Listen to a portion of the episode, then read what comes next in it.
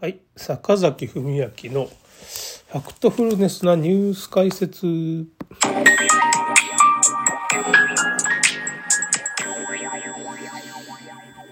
っとですね、ちょっと僕はあの 今ちょっと母親がコロナになって陽性になっちゃってね、なんか卓球ですかね、卓球のサークルみたいなんかまあ公民館だってそれで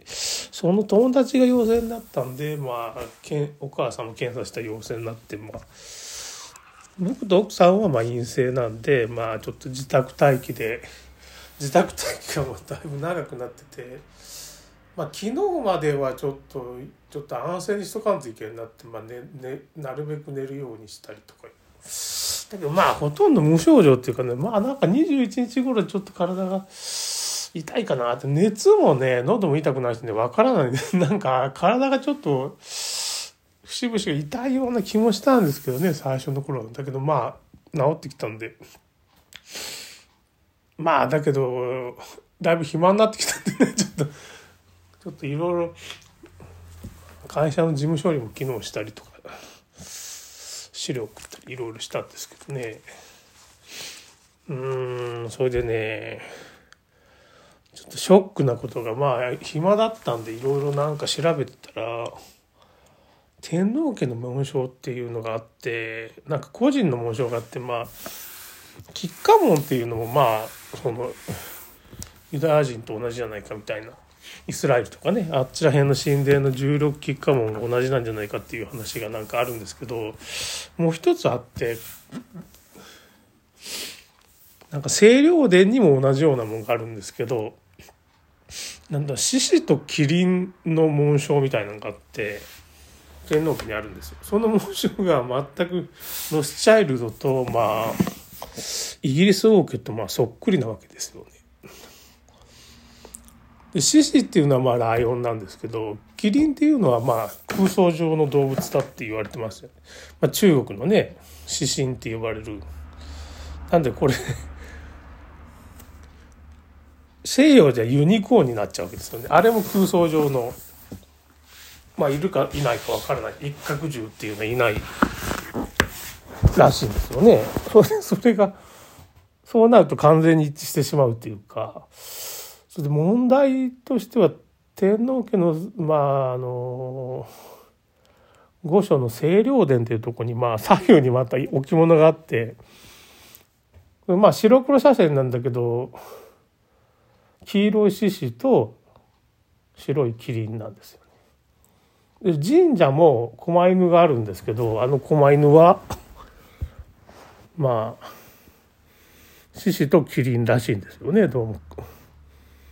それを近づってまあこれ畑氏だからユダヤ人の子孫と言われて畑氏がまあ神社を多く作ってるまあ なんていうのかなその鳥居が赤いところはほとんど畑氏系なんですよね。あの稲荷神社も畑氏だしね。なんかね。八幡神社系は畑氏だし。まあ、京都も果たしだらけですもんね。その果たし起源の神社がいっぱいあるし。もう稲荷神社が果たしだって言ったらもうほとんどの神社がもう大きい神社はほとんど果たしになっちゃうってまあユダヤ系って要するに僕らはイスラエルの紋章なんですよね結局獅子とキリンっていうのは。まあロスチャイルドは結局イスラエルからこう北上してまあ西偽キリスト教っていうのを作ってまあ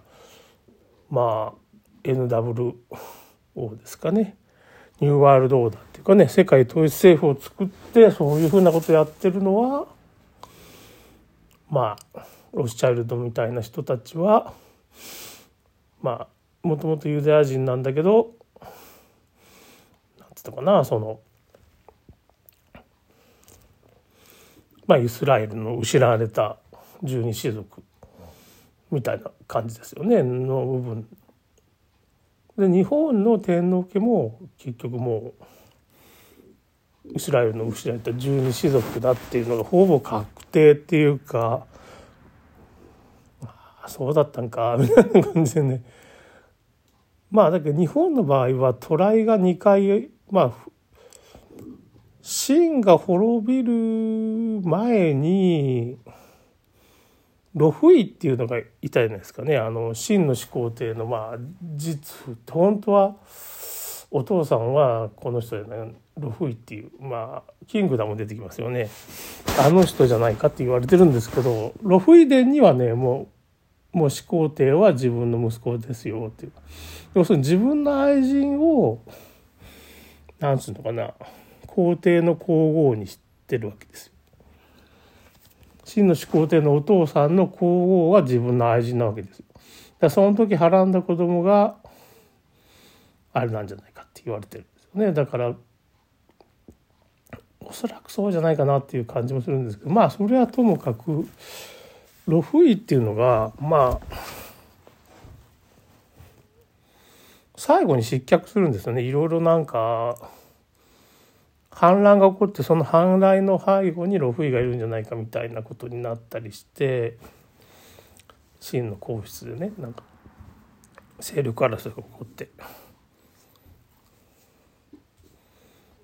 それで呂不韋は結局窒居っていうかな。そう職を追われて窒居みたいな感じで。まあ死んだとか自殺したとかいろんな説もあるんですけどまあで呂不韋っていうのは呂氏っていうのは太公望とかあっちら辺の家系でまあ西の国っていうか両東半島っていうんですかね。なんかあのあ山東省なんかその辺のまあ要するに海に近い方ですね。の方に故郷があるわけです。それであの教師っていうのかねなんていうのかな。本当の姓っていうのはまあちょっと隠されてたんですけどロシっていうのはまあ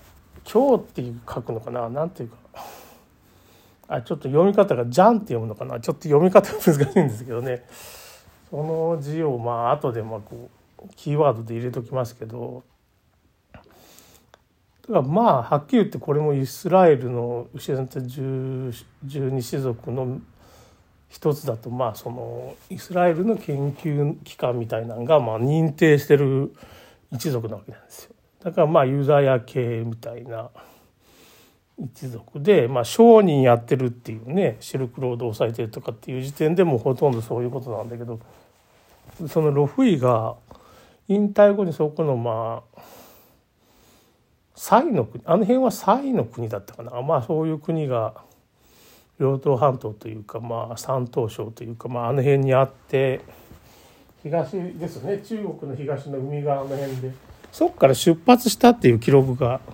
ロフイっていうかそっからまあ出発するわけですけどその時に名前を変えたんですよ。ジョフクって名前おいおいっていう感じですけどこれジョフク呂不韋ジョフク説っていうのがまあ唱えてる人がまあ日本人のノートとか書いてる人とか、まあ、ネットでそういう文章書いてる人がいてノートにちゃんとそういう記事書いてる人がいて唱えてる人がいてその話をいろいろ紐解いていったらあこれはもう間違いないなと思って。だから呂不韋っていうのは最終的には大体おかしいじゃない秦の始皇帝がなんていうか3,000人ですか？男女3,000人を共に連れてその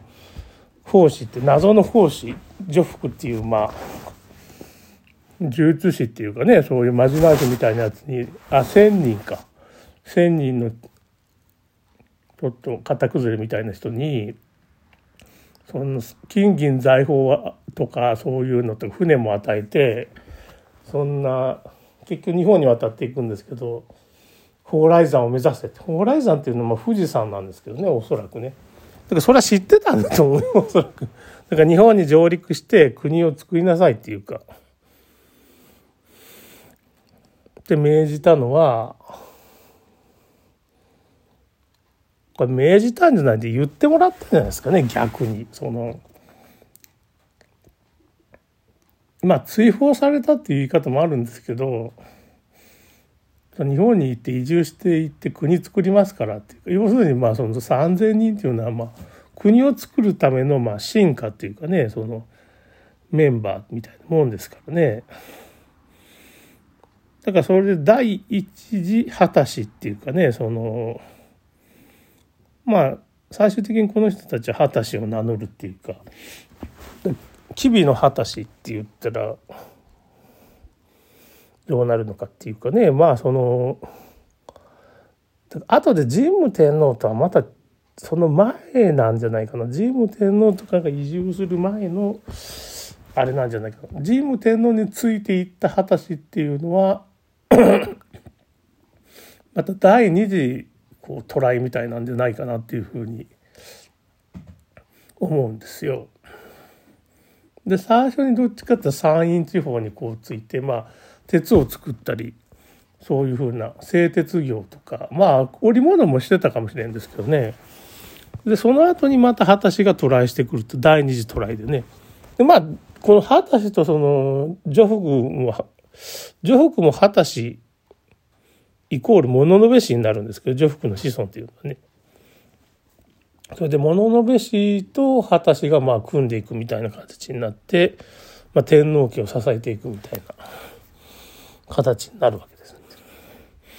完全にもう何て言うのかなその日本日本人の40%がまあそのユダヤ人のヤップ遺伝子っていうのを持ってるって言われてるしもうこれ日英同祖論とかまあ天皇家とかまあ神社とかもう完全にユダヤ教ユダヤ教って原始キリスト教だと思うんですけどね。まあなもうどうしようもないですね。これもうなんか鉄板ですね。っていう感じでした。ちょっとショックだなと思ったけどまあということで終わります。